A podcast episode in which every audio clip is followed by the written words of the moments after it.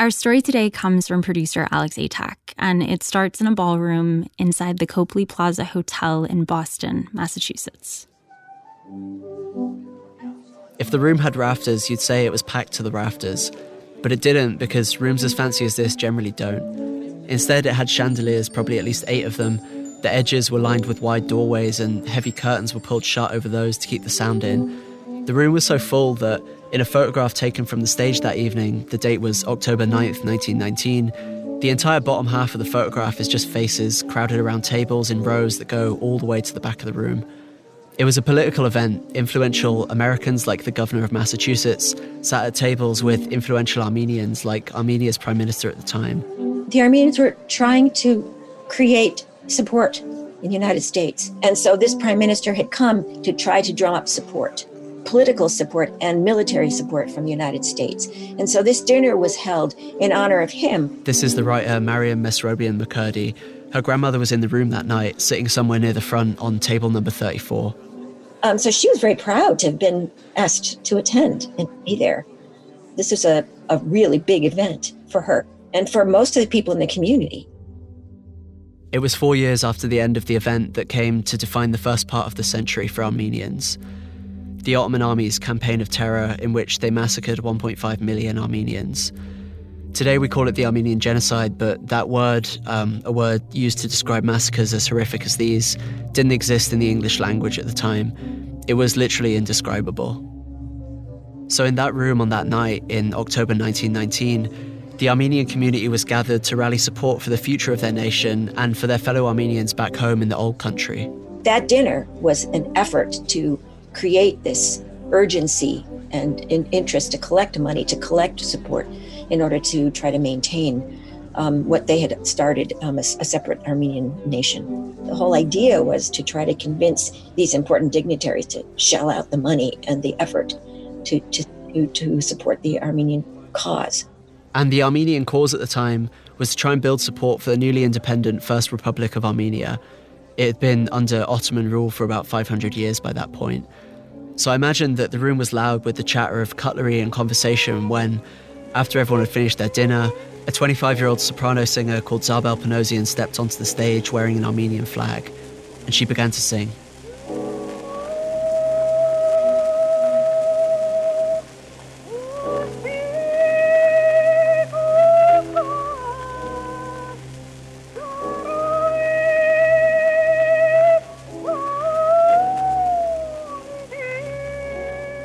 It's a it's a song that she knew um, they're old words. It's not something new that she wrote. This is the music researcher and producer Ian Nagoski. But the lyrics are approximately uh, crane, is what grunk means. It's um, crane, where are you coming from? I am servant of your voice. Crane, have you not news from home? Hasten not to your flock, you will arrive soon enough.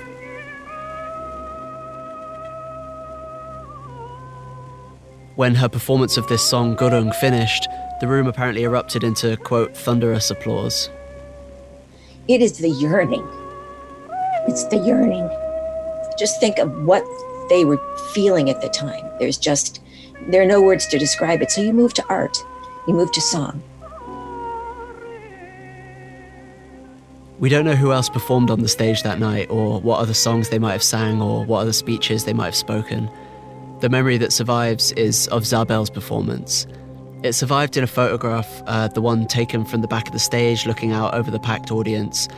Marian's grandmother Eliza, who remember was in the crowd that night, she held on to that photograph. It hung on her wall at their home in Syracuse, New York for the rest of her life. She put that on her dining over her dining room buffet when they moved in, and it stayed there until we took it down after her death. And after her death, we flipped it over and we saw this note on the back. It had Zabel's name on it. But that name, Zabel Panosian, wouldn't have meant anything to many people by the time Marian found it on the back of her grandmother's picture. Because even though Zabel was an extremely talented Armenian American singer who could do insane things with her voice and toured the world to raise money for her people at a critical time in their history, a couple of decades later, she was almost completely forgotten in public memory. How do I think of her story? I think of her as a cipher. I think of her as a, a ghost. Uh, she's someone who was forgotten. She was completely left behind. And I think it was a mistake. It shouldn't have happened. She didn't deserve it. Today on Kerning Cultures, we look back at this time in Armenian history in America, at the musical prodigy that was Zabel Panosian, and how all of it somehow seemed to fade away. I'm Hebah Fisher, and this is Kerning Cultures stories from the Middle East and North Africa and the spaces in between.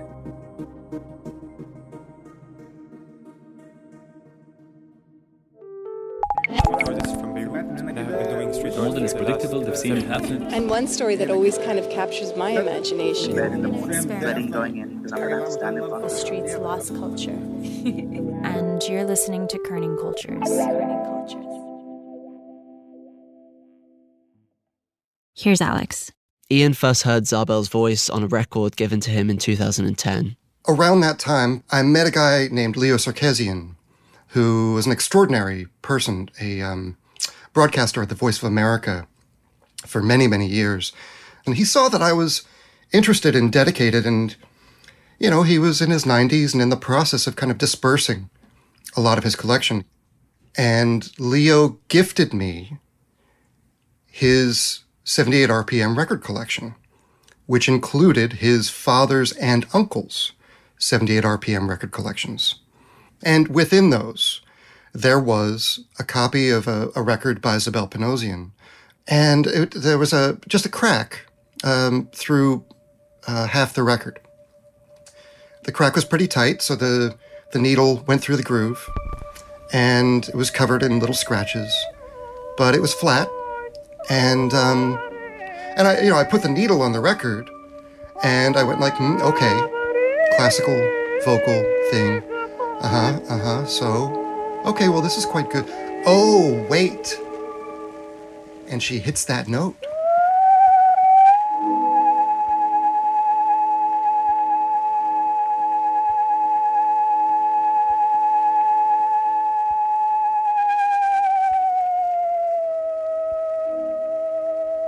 And then the note descends.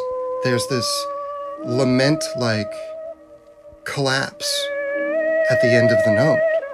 And her voice breaks a little bit inside of it. And I said, okay, how the hell did this record ever get made?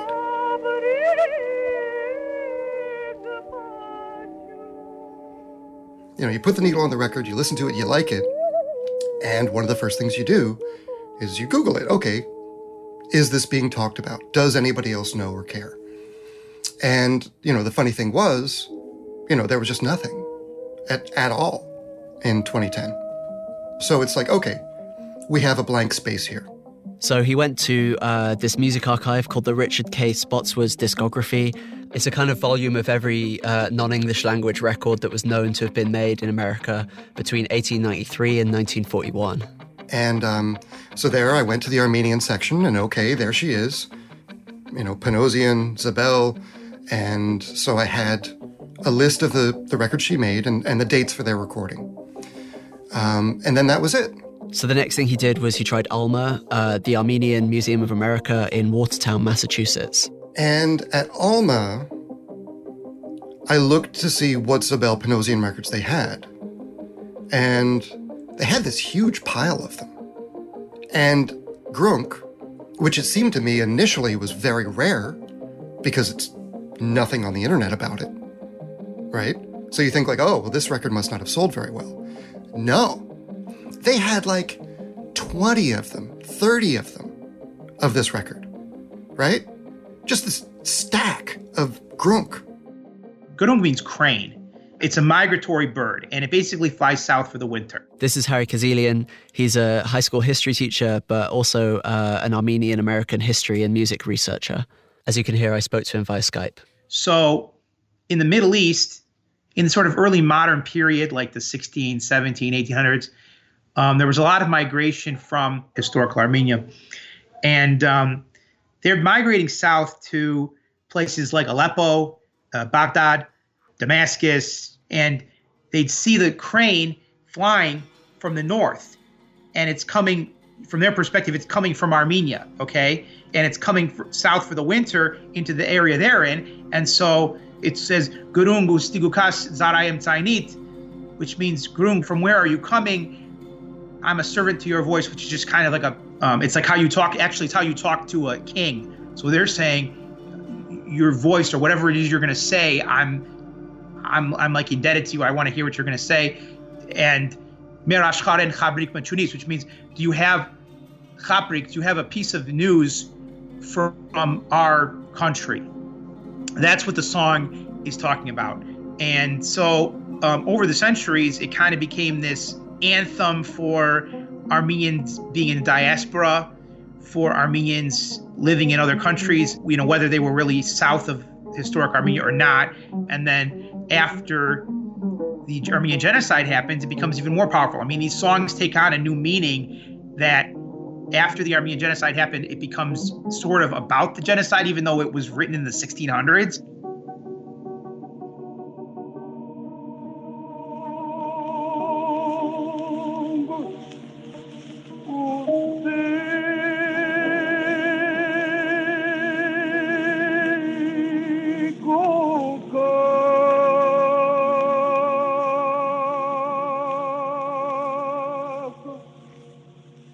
Nobody really knows exactly who wrote Gurung. Um, it's just the kind of song that's always been around and passed down through folklore tradition.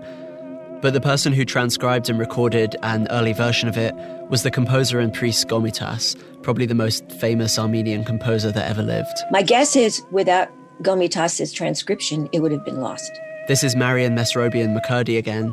Uh, I introduced her earlier as a writer, but she also happens to be a trained classical singer. And if not lost, you know, kind of handed down in ways that were very would be very difficult to, to try to find. So Harry had known the song forever, but he said he'd never heard it sung like this, the way Zabel sung it. She sings it with a different with a different um, melody. You see, that song is so iconic in Armenian culture that it's always sung with the same melody and pretty much the same arrangement. And so today, when you sing a different version than what's the sort of the common version, it's like, okay, like what are you doing? Well, and secondly, she does this whole crazy vocal, you know, pyrotechnics where she goes way up and then kind of descends, and you know, I mean, you can hear it on the record. I mean, it's it's beautiful.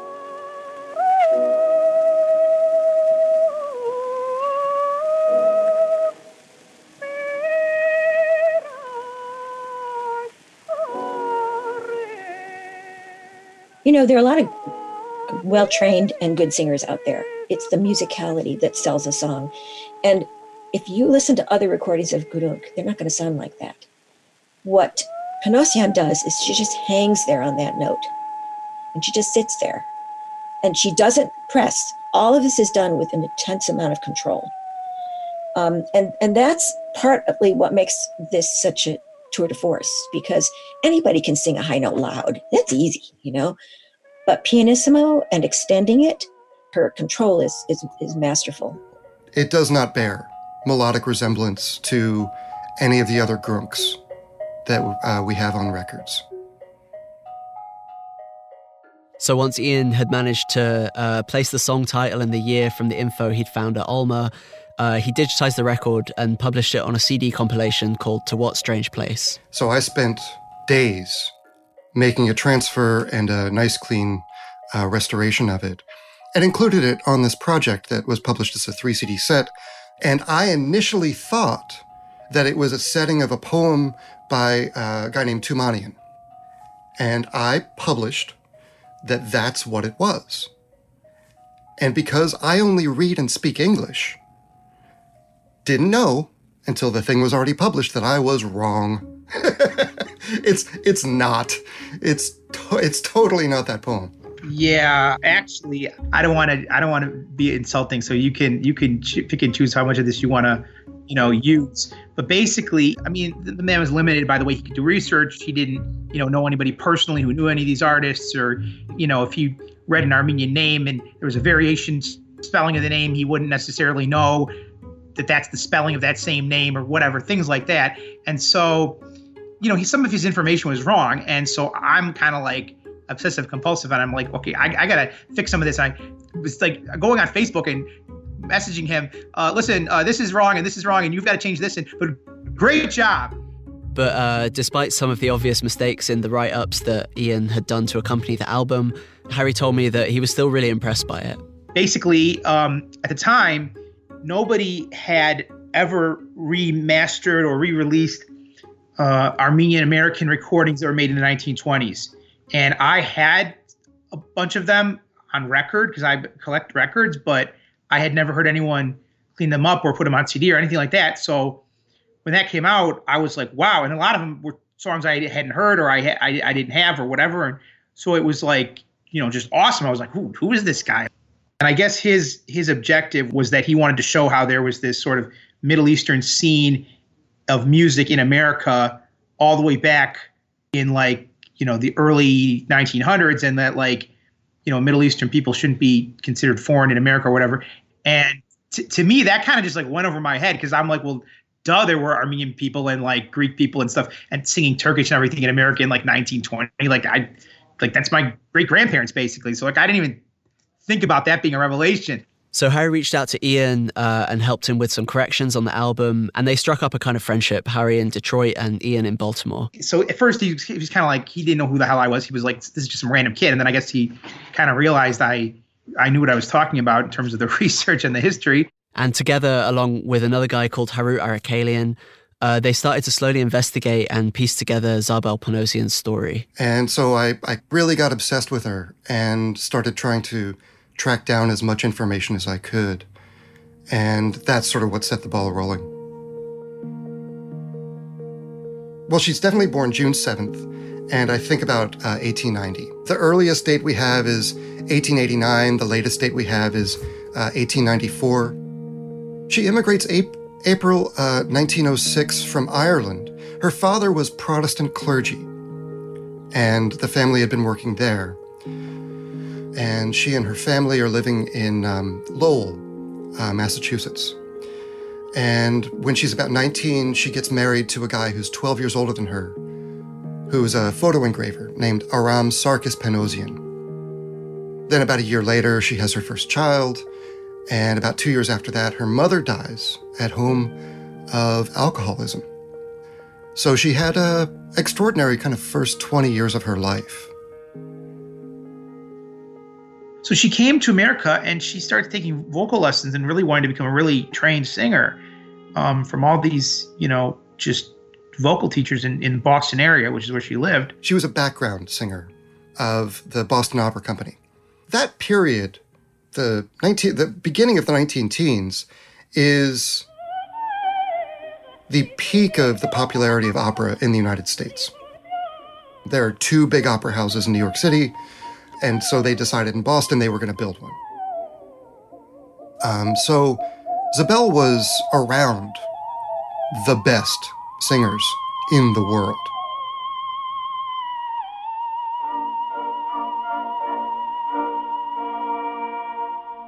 then she starts to appear at like these basically fundraisers for the people that are being affected by the Armenian genocide. That's basically the beginning of her career. So she was performing in these like big music halls with the Boston Opera Company, uh, as well as at smaller Armenian community events. But the start of her career around the early part of the century was taking place at a time when the way people listened to music was beginning to change.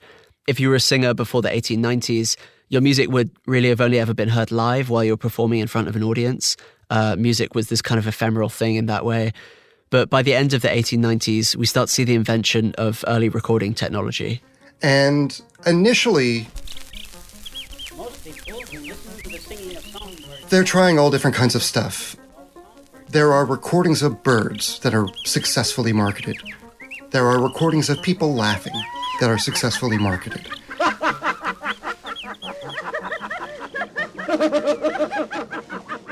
There are all kinds of things that the companies are just trying to see what maybe people will buy. And the invention of recording, this huge event in human history, overlap with another huge and important period in American history. The first decade of the 20th century is the single largest wave of immigration to the United States in our history.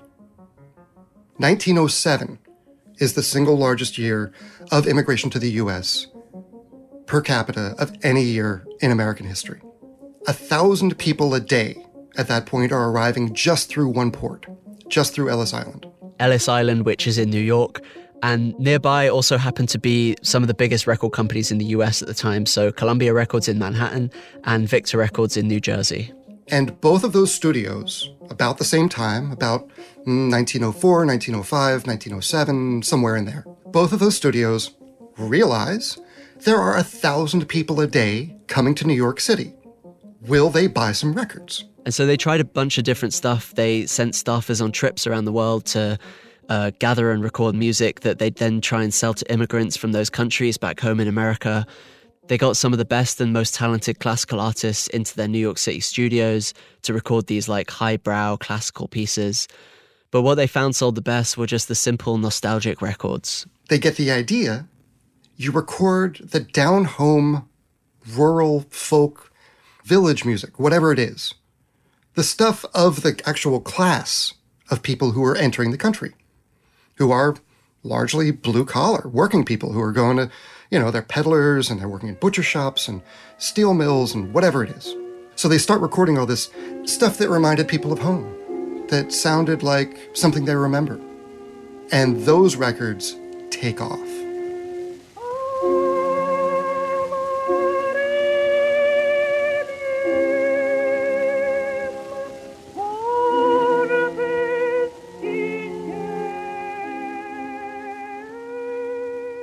And it was somewhere during this push to record what they called quote unquote ethnic artists that Zabel wound up in the Woolworth building in lower Manhattan. She would have walked past the entryway under the ceiling murals that made the place feel a bit like a church, taken the coal powered elevator up to the studio. She would have stepped out of the elevator and into the recording studio and stood behind a microphone that looked more like a telescope to record her album. There are horns of various sizes set up in a room, in a recording studio. It's a purely mechanical process. There is no electricity involved at all in recording at that time. And the recording engineers show the performers a green card to tell them when the machine is running and they should start. And then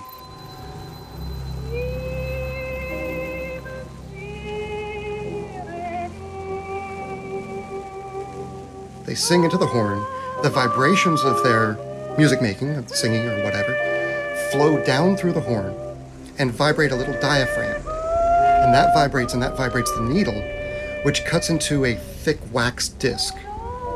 And then when the needle is getting to the end of the disc, they're shown a yellow card, which means you got 10 seconds. Wrap it up. And so a person who buys that record puts a, a steel needle with pounds of pressure per square inch into the groove, that needle vibrates a diaphragm. The vibrations of that diaphragm flow out of a tube, out of a horn, and into the room and recreate the same vibrations that were captured in the room on the day of the performance.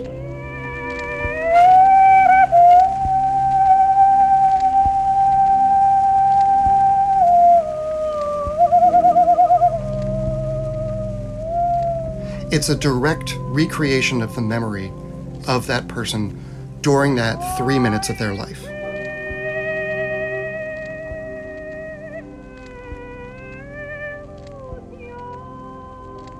Typically, the quote unquote ethnic musicians like Zabel, they were only given two or three takes to get their performance right. Uh, the studios just didn't want to waste their resources. So the performers had to time their songs to fit into two to two and a half minutes. But when Zabel came in to record, the engineers at Columbia gave her seven takes to record Gurung. So that in and of itself is a sign of enormous respect. I mean, you have to be a serious singer to get seven takes. And that song sells. They kept it in print from 1917 until 1931. They keep it in print constantly for almost 15 years.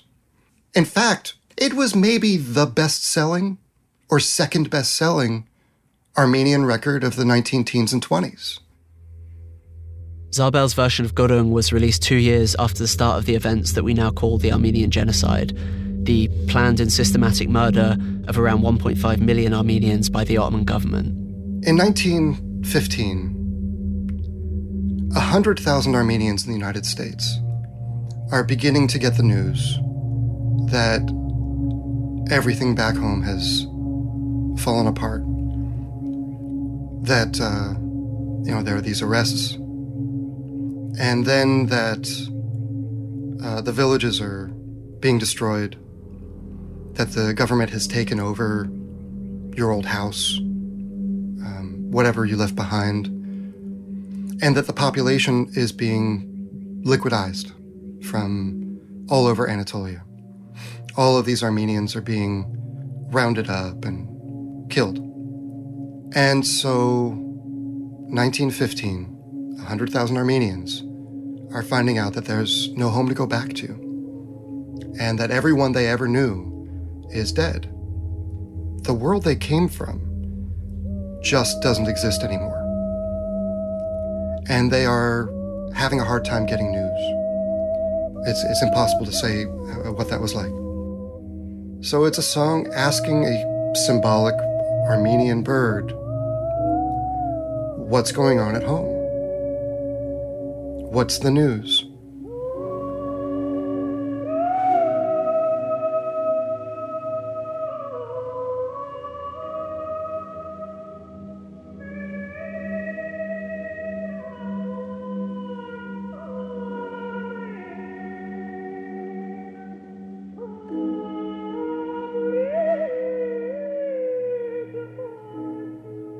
Um, and that little poem resonated deeply with Armenians at that moment. They, people were dying to know if any of their relatives were still alive, if anything was ever going to go back to what it was like before, and if it was really true that they were now stranded in America forever. If this was now going to be where they were left by fate. So that's what the song is. I was looking through different things, people's memoirs from that era, and there was a, a guy named Hagop Asadourian, and he was a Armenian American, and um, he there was some story he wrote, some short story about Armenian picnics in like the 30s in New York City, and people going out to some place called Van Cortlandt Park in the Bronx in New York City and um, having a picnic and they'd play all these records and the first one they'd play would be Zabel Panosian's Gurung. And it's like everyone everyone had that everyone remembered that. You know, years later they remembered, oh yeah, in those days back in the 20s when we put on records, that was the one record we'd always listen to. So so yeah, so it was extremely popular. I, I, I don't know that it was one of the main ways that people expressed what they were going through, but it's one of the main surviving expressions. Because the records themselves, they're stones. They're, they're literal rocks. They will last for hundreds and hundreds of years, way past you or me or anyone we know. They'll survive past any file on your computer.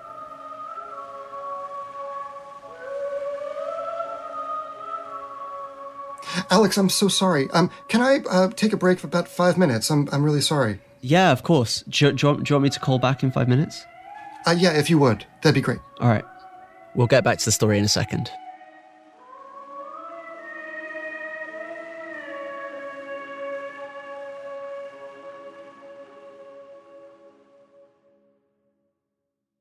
So after Zabel's recording of Gorung sold so well, during the late 19 teens, she went on tour with this other hugely respected Armenian singer called Armenak Shah-Mouradian. And throughout 1917, 1918, and 1919, uh, together they played to concert halls across the eastern United States to raise money for the support of Armenian refugees. It was the first sort of massive, if you want to call it a foreign aid effort in American history, where Americans were coming together and saying, hey, we need to help this group of suffering people overseas and send all them all this money to try and Red Cross workers and you know nurses and what missionaries and whatever to try to help them. The first time that really happens is is with the Armenian genocide. Harry described the way people saw Zabel during this period as sort of like the hometown hero, the local daughter makes good kind of thing. And there's this quote he read to me from a newspaper in Constantinople, uh, now Istanbul. It reads, quote, Mrs. Zabel Panosian is an Armenian talent who has received universal renown in the past five to six years. She's the only one among the Armenians who has been a true manifestation in America of the circumstances of the great Armenian depredation or genocide of 1915 and 1918. End quote. So that's kind of how she was seen. She was the voice of let's save all these orphan children. So Zabel and Shah-Mouradian go on tour and they just raise piles of money playing at concert halls uh, for the Near East Relief Campaign. And then in 1920, she gets a passport and she says when she applies for her passport that she's going to look for family. She wants to know if family members are still alive or not. And the way to find out is to actually get on a ship and go places and find out. In the process of her travels, which take apparently about four years, 1920 to 24, it seems like, she goes and, and she plays a lot of shows. She plays concerts um, all over uh, Britain, uh, France, Italy, Egypt, and significantly in France, outside Paris. She meets Komitas.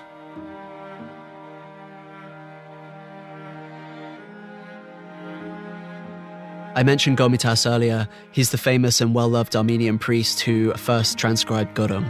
He was a celibate priest. Komitas Vadarpit. Vadarpit means celibate priest. And there's this story that kind of gets told about him that he was the first person to record on paper folk music from small villages in Armenia and preserve them for prosperity. It was very difficult for the Armenians to hang on to their folk culture because so many of the people that would have carried it had been murdered. And so Komitas went out into the countryside and he collected all these folk songs. And he transcribed them, uh, wrote them down so that future generations of Armenians would be able to look back and understand part of their history through their folk music. And of course, he was one of the people that went out and, and found some of these folk tales, and, and there were about 3,000 of these that he had written up. Um, we only have about 1,200 of them, and Gurung was one of them. But um, his own biography is chilling, you know, when you read about what happened to him.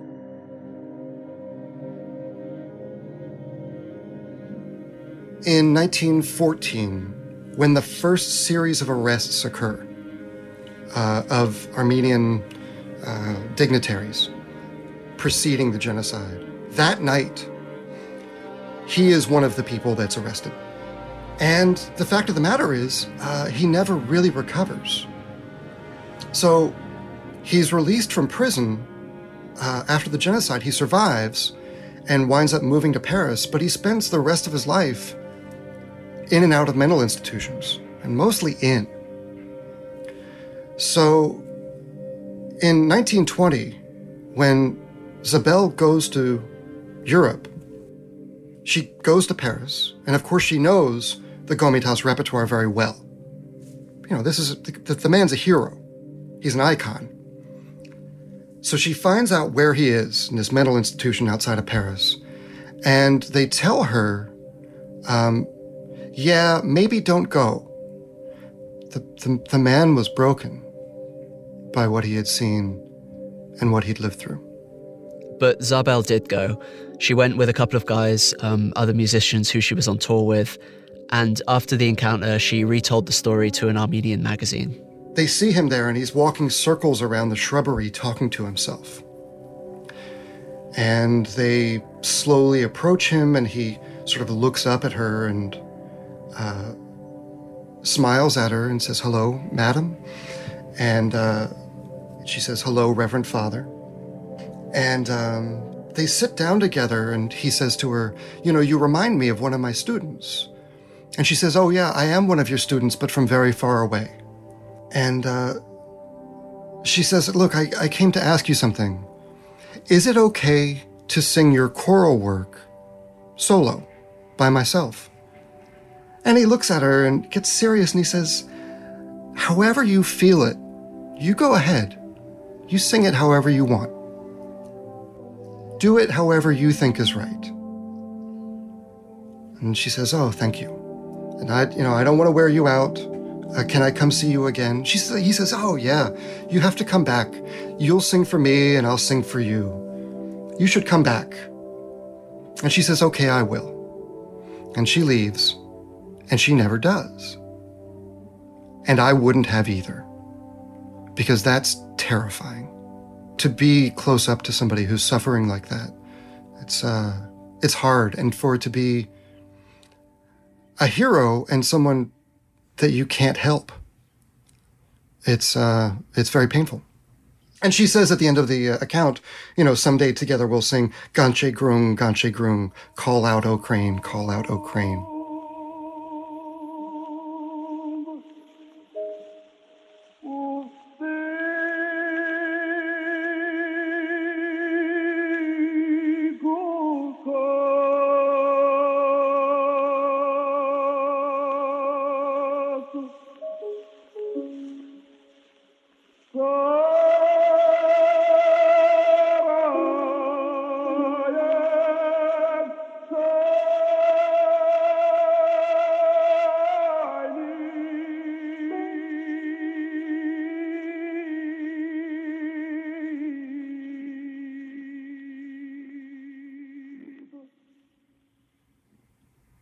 So she tours for a few years. She comes back to the United States about 1924 25.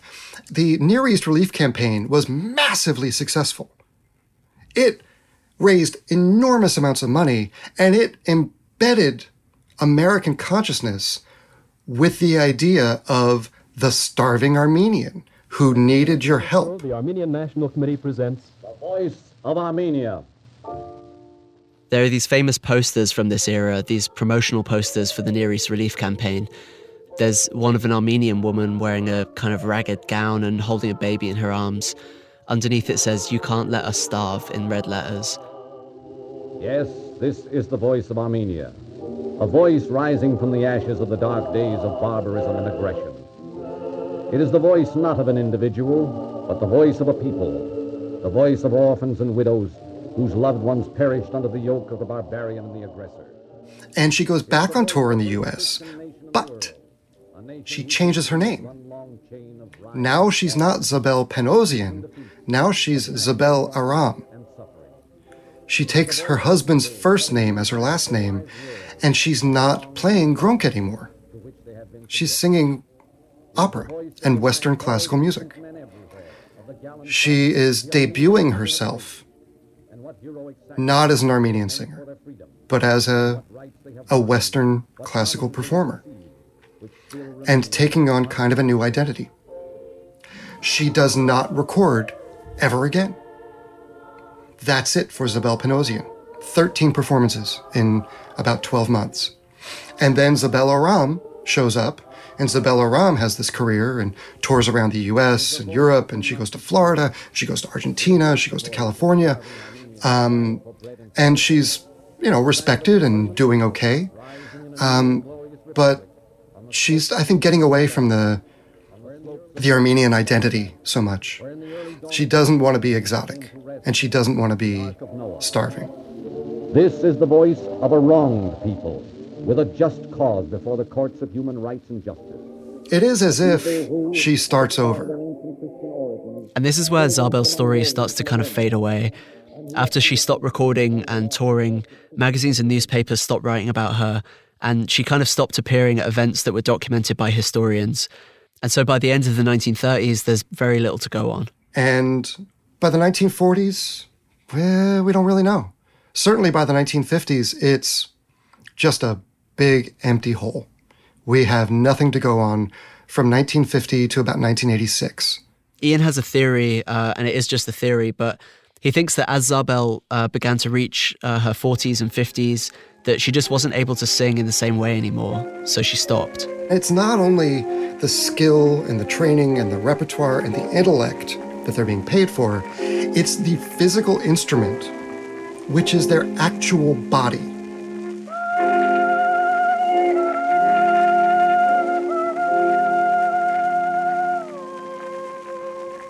It's hard to maintain that instrument for that long, you know?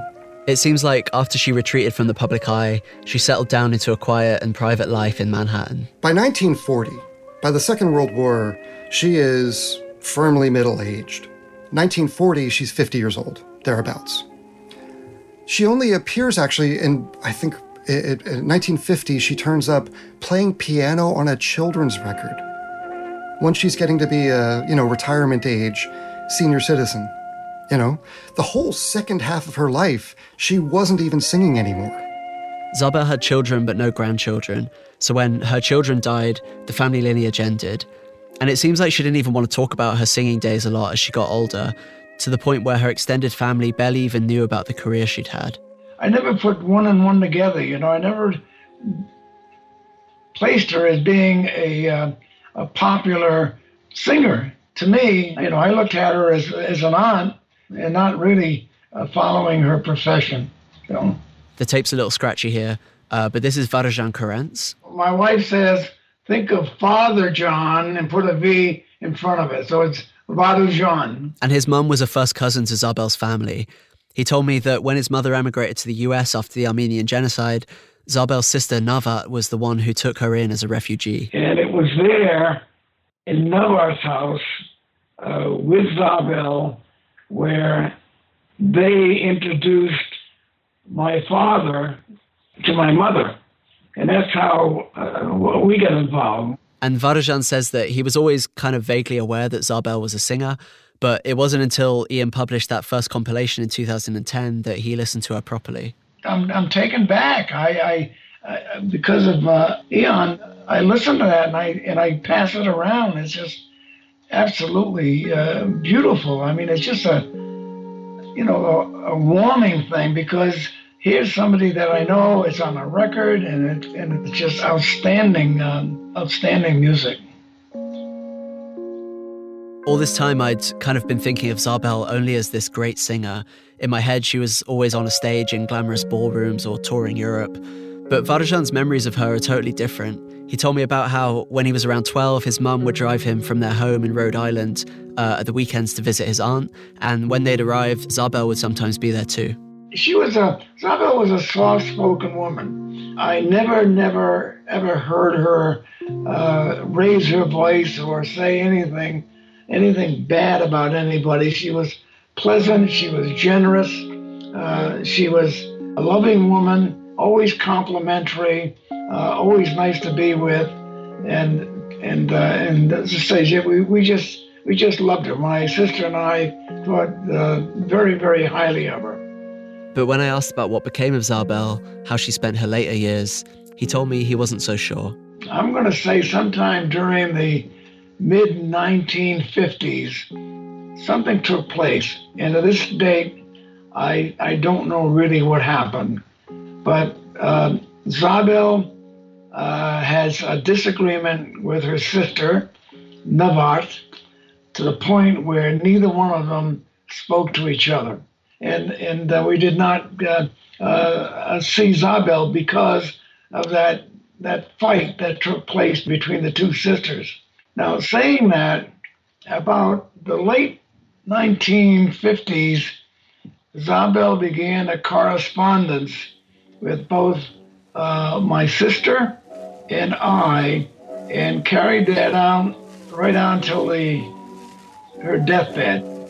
Birthdays, holidays, Christmas time, we used to get long notes from her, uh, wishing us the best. You know, the woman was a just a, a loving woman that um, you know we we certainly miss. So.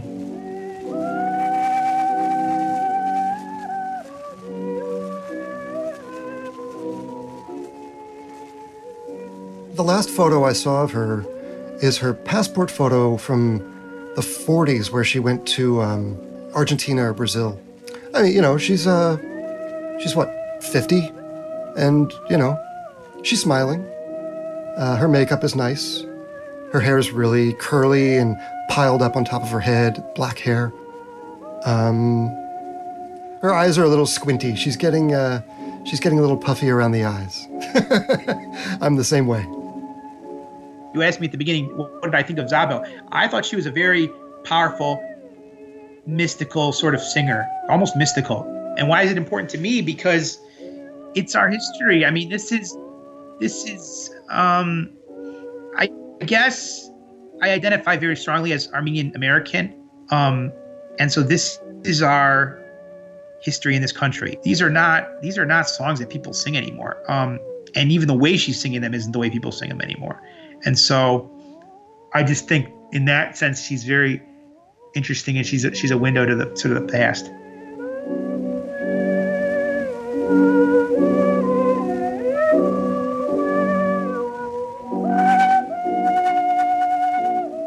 I think that even in the teens, uh, Zabel had ambitions um, to be a, a star and an artist who was taken seriously.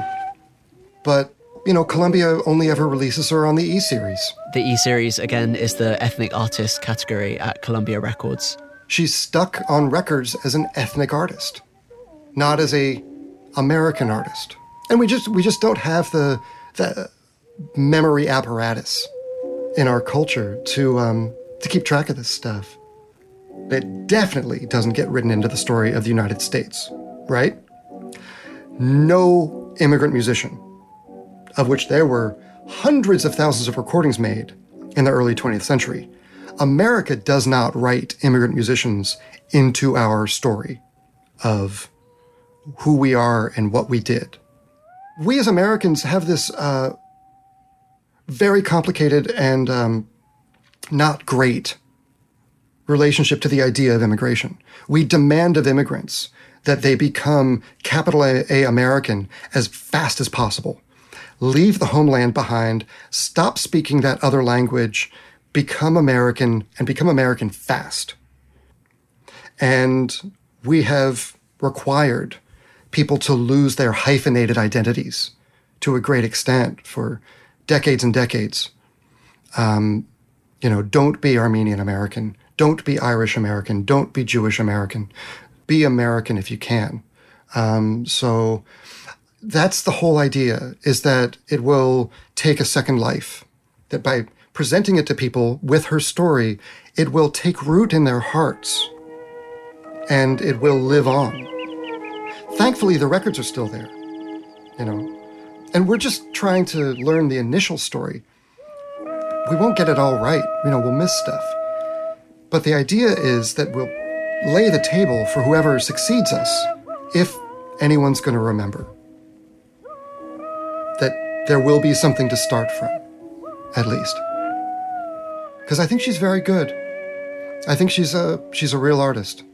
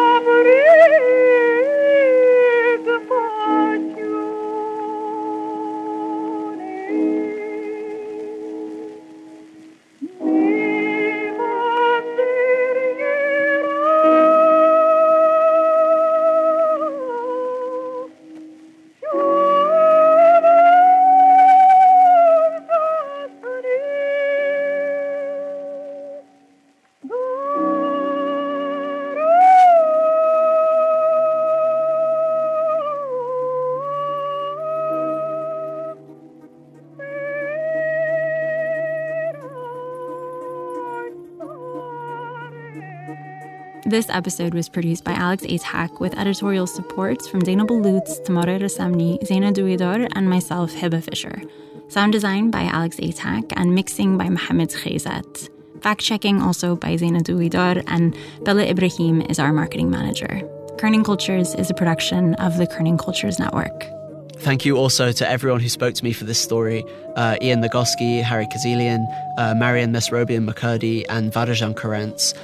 Also to Haro Arakalian, who's been helping Ian and Harry with their research. And thank you to Ian for letting me use his remastered versions of Zabel's music throughout the episode. And also to Harry Kezelian uh, for letting me use his original music. You can follow Ian's work and find the many, many other stories that he's helping preserve at his website, uh, canary-records.bandcamp.com. Marian Mesrobian MacCurdy's book is called Sacred Justice The Voices and Legacy of the Armenian Operation Nemesis. I really recommend it, it's brilliant. I also want to give a shout out to another podcast and then we're done. Uh, they're not paying me to say this, but I first heard about Ian's work through this show and I feel like I want to mention them. It's called Ephemeral. They make these uh, really beautiful, uh, kind of immersive radio documentaries. If you like KC, I think you'll like them too. Type in Ephemeral Podcast on Google and it'll come up. Thanks for listening. We'll be back again next Friday with a new story. See you then.